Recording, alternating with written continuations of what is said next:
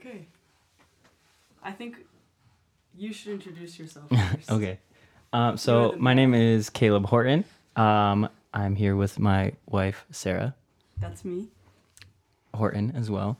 Um, and currently we're holding our son Micah because he won't go to bed. But we wanted to record our first podcast anyway. So tentatively, we're calling this the Pagan Pastors and Sort of Saints podcast. Um, the line of thinking being we wanted to engage in conversation with people um, of different backgrounds and people who disagree with us, um, either re- in terms of religion or just in terms of culture and politics or any topic really. Have anything to add to that? No, I think that's um, pretty much the gist of this podcast is just well, and all, we also wanted to touch on like how in a culture filled with social media and Facebook, um, we're fed a, pretty much fed a diet of what we like. Yeah, so what we're we trying to with. combat, yeah, in terms of like online with social media, it's very easy to be fed or like spoon fed um, people that agree with us. Um, it get, Yeah. it's designed to give us more of what we want instead of engaging us in conversation with people we might disagree with or concepts or ideas that uh, we feel threatened by. Yeah. Um, so we're kind of trying to go out into territories that we wouldn't normally um, be in if we just stuck with social media All right. for so conversation. when we say Different background. Yeah, somebody who thinks differently than us. That's kind of the point of this podcast is for us to talk to people who think differently than us. But we thought it'd be good to start the first podcast by having a clearer picture of who us is. So Or we are. who we are. No, I'm just quoting what I said. Uh, so we thought maybe a good icebreaker just to get us to stop being so awkward on the microphone and uh, tickle your ears. We're gonna just go through our old premarital counseling book, which a lot of it was uh, going through and seeing. By old, she means not that old because we've only been married for 18 months or something like that. So this book that we went through about like two years ago, and it revealed a lot of the expectations that we had going into marriage or what our lives would be like and our backgrounds going into it. So Oh, yeah, we could tell the story of how we met. That's a good icebreaker. Yeah. yeah, let's skip. Well, maybe we can still do both. Yeah, we can cut out whatever we don't like. Um, so in the book, Sarah wrote that she thought I was the school drunk and protected her friend from me um, because she thought I was going to take advantage of her friend. No, we gotta tell like the real story. Okay, so at the time I was working at Applebee's, and I still am, or I am again. and so I'd be up very late, and then I would go to class early in the morning. So my eyes would be a little more bloodshot than the average person. Um, and uh, the school had put me on probation for a minor drinking incident. Um, in multiple ways, minor drinking incident. And um, rumors spread at our small Christian college. So, mixing that story with my bloodshot eyes, uh, that's why Sarah thought I was a school drunk. And uh, her friend was running around the dorm asking who wanted to go to Steak and Shake. And when I volunteered, that concerned Sarah because she had a perception of me that I was going to be the type of person that would take advantage of her friend. He was a bad boy. That's what she thought. And um, so we all went to Steak and Shake, and I just remember thinking, who's this random girl that is laughing at all of my really stupid jokes? Well, it turned out your sense of humor was the exact same as me and my friend Megan growing up. Yes, AKA stupid really humor. stupid yes. humor. So that's how we met, And the rest is history. and the rest and the rest is history. Number twenty six. What is your attitude towards children? I answered, love them. Let me see. I said like them. Hmm. Close enough. 27, what did you say? 27 is when will you begin having children and how many? Our answer Uh, my answer was a few years into marriage and four ish kids. I said at least three or four within three to four years. And But, we, but how does it compare to reality? in reality, um, we had our first child nine months and four days after our wedding. So a little earlier than a few years in, but that's all right. Wait, what's 28? Uh, what would you do if you cannot conceive biological children of your own? I said adopt. Me too. And these answers were given not, like we didn't We know didn't each other's answers. Yes. We like took this separately. Um, and compared answers. who will be the primary nurturer, caregiver of your children? That's number 31. Um, I said neither. It will be both. Depends on child's preference a little. Wait, is it 31? 31. Both. I will probably school. That can't. Sarah can't read her handwriting because her handwriting is awful. No, it's not that bad. It's just I don't remember what I. 30. Why, why can't you read it? probably something that looks like school, but that doesn't make sense. Cook or crack. I, It, it says cook. I'm doing crack. And then it says wildfire Nur- more nurture- early on. No, nurture more Oh, early on. yeah. I mean, I Yeah, breastfeeding. She's so, breastfeeding, so she's more nurturing. Yeah. Um, okay. Ooh, this is convicting. Number 33. When and how often will you pray and study the Bible together? I said pray at meals and maybe morning at night, study Bible maybe weekly.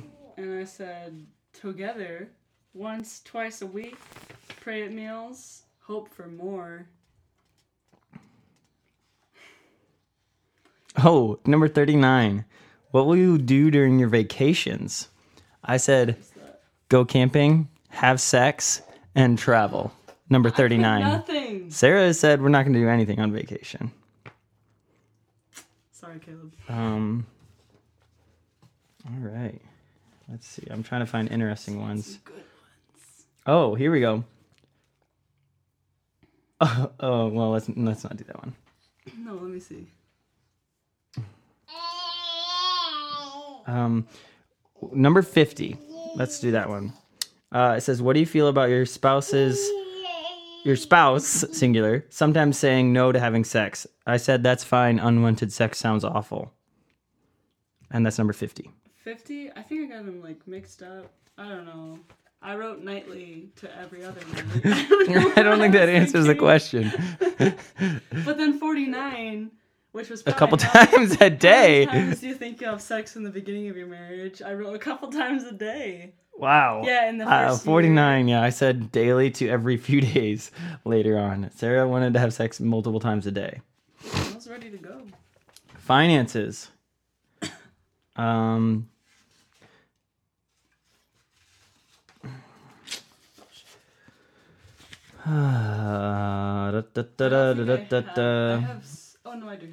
Number nine. Do you have number Yeah, nine?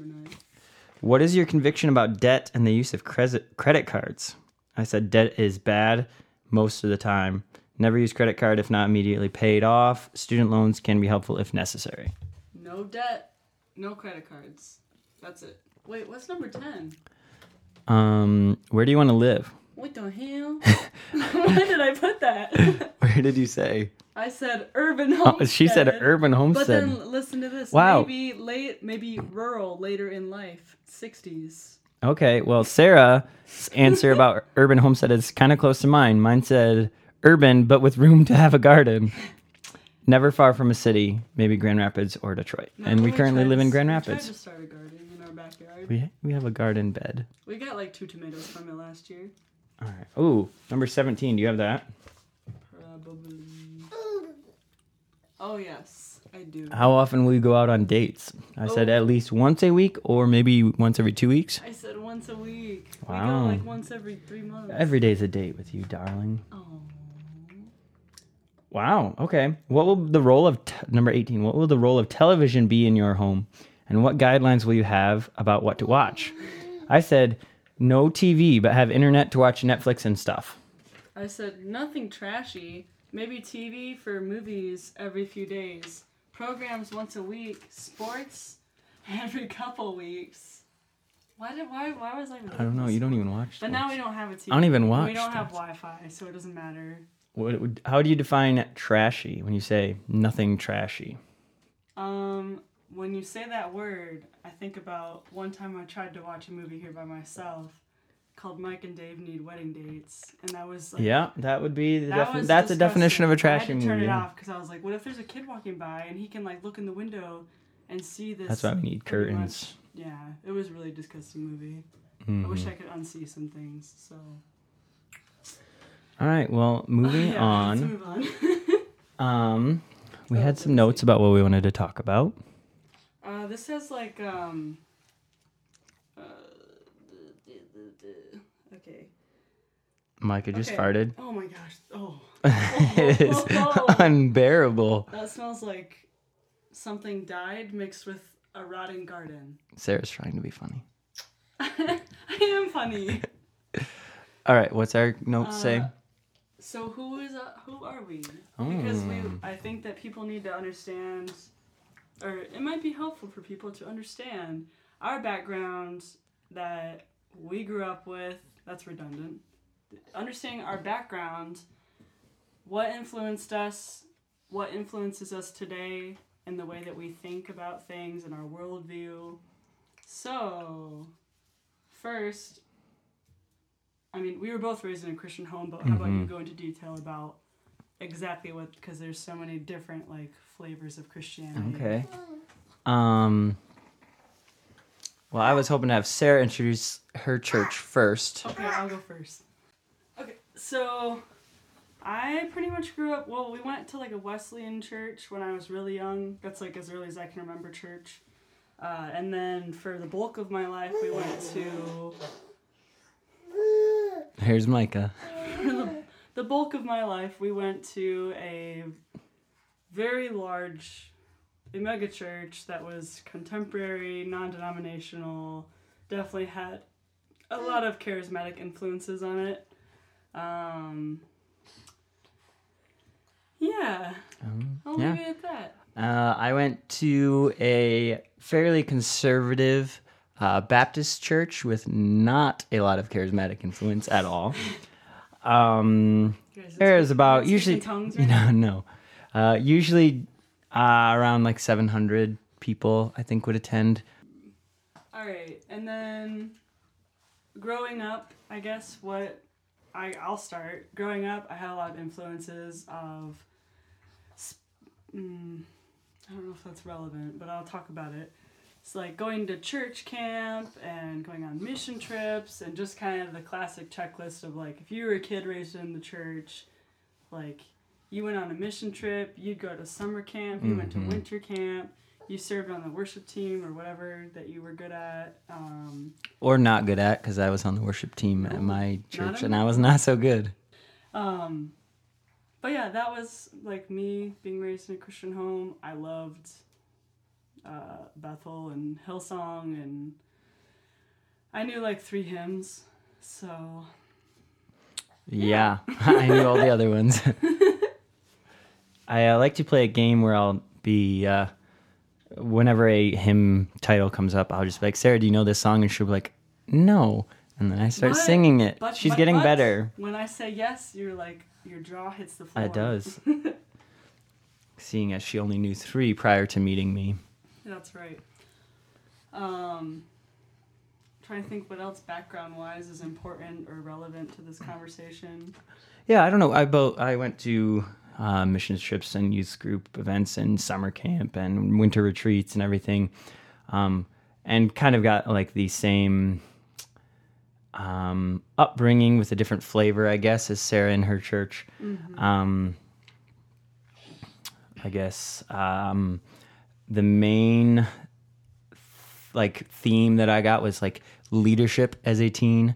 I went to teen leadership conference several years in high school, um, and the idea was that like we were the next generation and we had to be leaders in our culture if we wanted to influence the world for Christ, which sounds good, but I feel like it was a um, damaging influence in my life early on um, that I have since deconstructed a little bit. There's a buzzword for you.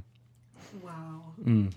Anyways, um, I feel like it's, I feel like it's helpful for me to add that I also was like a part of a couple very like just straight up like Pentecostally influenced youth groups. Mm. Um, and I didn't have any sort of experience with like a more traditional or liturgical or any denomination besides non-denominational really church. So I I don't know, I just feel like that shaped how I thought about stuff a lot and like when I went to Bible school and then realized I was going to a reformed college, it was kind of like I felt like there was no point to having denominations. Yeah, I um definitely Stop, grew up with a different Get off your phone. Um, I definitely grew up with a different um, view, um, although I don't necessarily consider myself Baptist now. Um, I think non denom is a misnomer because um, non denominational is a denomination. A- Oh, any any wow. way you want to describe your church, even if it's just your own church, you are giving yourself a denomination. Wow. So, um, and without a larger structure in place to keep your church or yourself in check, um, things can get out of hand or isolated, which is something obviously we're leery of, uh, seeing as we're starting a podcast to talk to Yes. people so that we're not isolated in our viewpoints. Thank you, Micah. So, okay, and I think the next larger part of our the next the next stepping stone for us that helps shape our worldview is probably going to Bible school. And by? Bible school, uh, she means Kuiper College, which is um, a technically it's RCA, but very close ties to the CRC a little bit more, um, being Reformed Church of America versus Christian Reformed Church, um, which shaped both of our views regarding church, um, the world, and the mission of God. But I will say, when I first when I first attended Kuiper, I was like, in I had culture shock. Is that Yeah, that was a sneeze. Oh, I didn't. I didn't have too much culture shock. Reformed and Baptist, or at least in my growing up, were very similar in theology and view, other than on infant baptism, well, I thought Um, they like. pretty much. I mean, that they were dead to me. You know, Who? Who's they? Kuiper, they had no Holy Spirit. They only raised their hands sometimes. and also, when they talked about Martin Luther, I was waiting for them to keep continue and say King Jr. I didn't know that. Would talk about Calvin, I was like, "Who is this guy?" And like everyone like worships him, and I was like, all mad. No one worships like- him at Kuiper College. I know, I know that now, and that's an important part. I think of my like formation was like, I don't know. I think you were ruining the podcast. I think you're ready for bed. Are you gonna be quiet because you don't want to go to bed? he, he knows that word Um, somehow. I uh, think that was helpful for you. Um, Yeah, for sure. the it almost prepared you to learn because you all of a sudden were hearing a lot of things you'd never heard. So you're almost like, oh, I don't know anything. I don't know. I don't mean to speak for you, but I think that's that's accurate. Yeah. Yeah, and by I mean every year I thought I'm gonna transfer, I'm gonna quit, but I was too far in with scholarships and loans and stuff, and so uh, by the grace of God, I stayed at Kuiper, and now I feel that I have a better. I I really appreciate. I really appreciate the Reformed tradition now. I learned a lot, and it really shaped my view on worship and.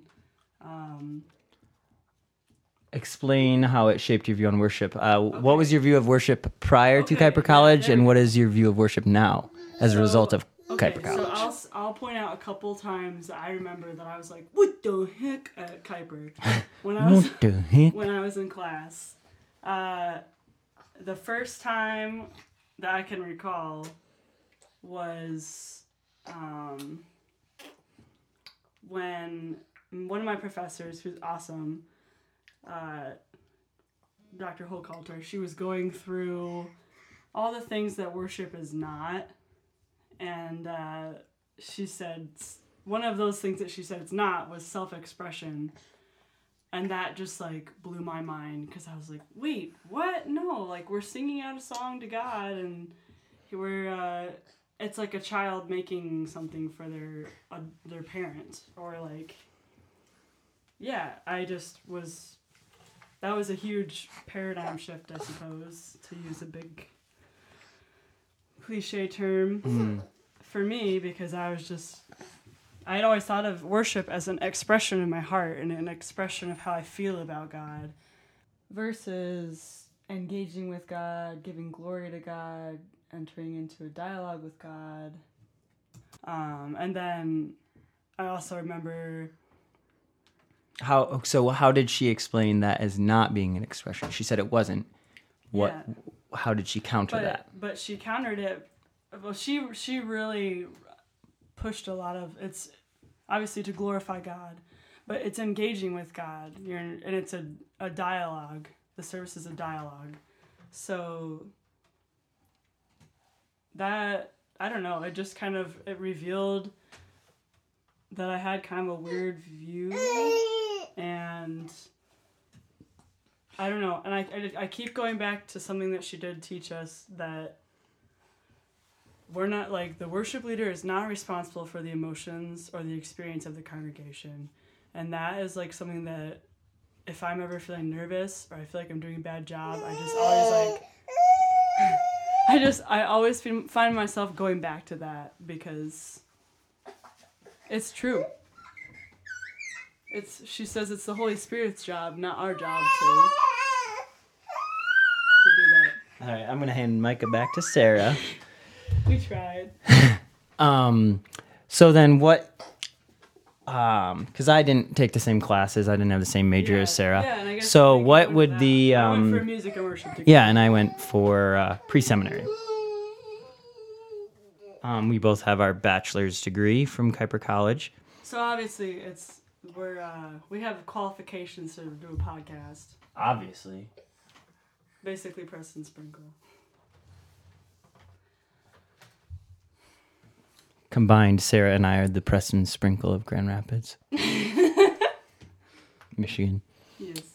Um, Really. We don't know. so I guess what was her answer to um, what the job of a worship leader, music worship leader, um, if it wasn't um, cultivating experience and expression on the part of the congregation?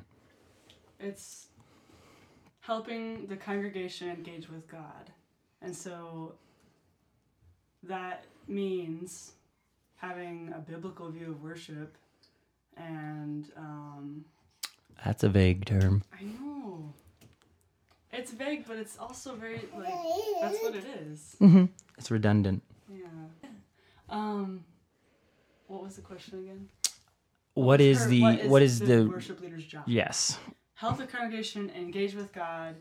And in a way, you are pastoring because you are teaching theology and you're Mhm. teaching every Sunday when people show up, they're being taught who they are and who God is and how that how is that going to play out? If you're not responsible for their emotions what what are you responsible for the Uh, teaching it sounds like Yes. um, but then i guess what is your definition of worship Yeah, well then wors- worship is glorifying God. And you're doing it in the in on his terms. Okay. As revealed in the Bible. okay And that was another thing that I was like, wait, what? But God has given us, like, I, I was like, God's given us freedom. I can do whatever. But, um, well, okay, so currently, where are we at? um With our, like, things that shape our worldview or influence us. um in regards I think, to I think, like, okay, Okay, so we think we're really smart and listen to a lot of podcasts. No, well, we listen to a lot of podcasts because we think we're not smart. No, I think I'm smart. Huh. I see. we're listening to podcasts for different reasons. No, I'm kidding. okay. Um, Well, we're, I, um, we're, we're I've been- currently serving at old, yeah. serving at a church right now. um, called Take Hold Church. It's in Grand Rapids, Michigan. Um, we've had a rocky history as a church. We've only been a part of it for two years or so. Um, but Sarah's currently serving as a worship pastor there. Um, three months into a year long commitment. Um, we're a congregation of about 30 ish attendees per week including us. And it used it used to It used to be yeah closer to 100, but yeah, we just went through a church split recently, but don't necessarily have to talk about that Yeah, in the first for sure. podcast. But all that that entails, I guess, is we've been thinking a lot about church. Like, what is church? Yeah, and trying to realize that culturally, politically, and religiously, um, the church in America, or at least the churches that we've gone to, have had a tendency to isolate themselves um, and kind of dig their feet in with how they do church.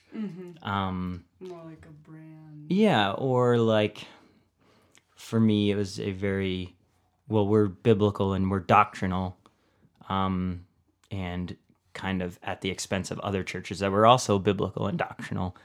Um, so realizing that a healthy view of the church is one that can embrace different expressions of faith within the larger um, big C church, um, as long as there is orthodoxy, which obviously is up for debate and interpretation, but um, a less we've got it right view um, in our church um, is something that we think is important. A, a, a level of humility um, and a understanding that our church is not necessarily unique. Um, it's different because all churches are different, but there's not like a special uniqueness about the church that we used to attend or the church that we attend now. Um, but that God's doing things in every church that it is seeking to bring glory to His name. Yeah. I just, while you were talking, I thought about another thing that shapes our shapes us the way we think. We live in Grand Rapids, Mm, and Beer City, USA. no, we're drunks. Just kidding. No. no, we are surrounded by Christians. Mm. Like, we we our- attended a college on the road's called East Beltline, and it's called It's the Bible Bible Beltline. Beltline.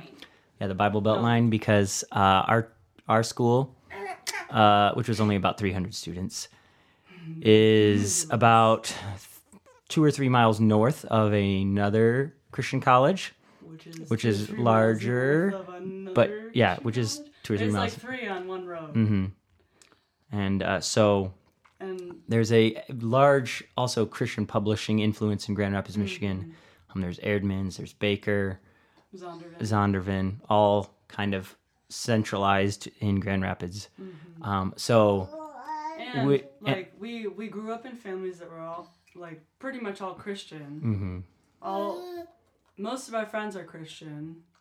yeah, and My so work, like I work at a church uh, that's Christian. It's just a very but we work at Applebee's, and basically that's that's like our our main interaction with people of different faiths or not any faith at all. yeah. Um, and we talk to our neighbors sometimes, but yeah, our main interaction with non-believers is through work, and we're kind of seeking to increase our exposure and increase the conversations we have with people who have um, very different worldviews from ours um, Because even within the church yeah. or outside of the church. yeah, the debates or the discussions we do have with people that we get close enough to do that, we still share faith. hmm We try to at least.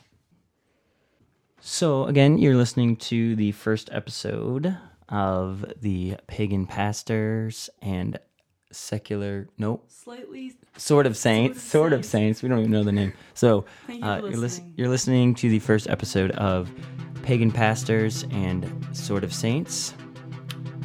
And we hope you enjoyed listening to the first episode.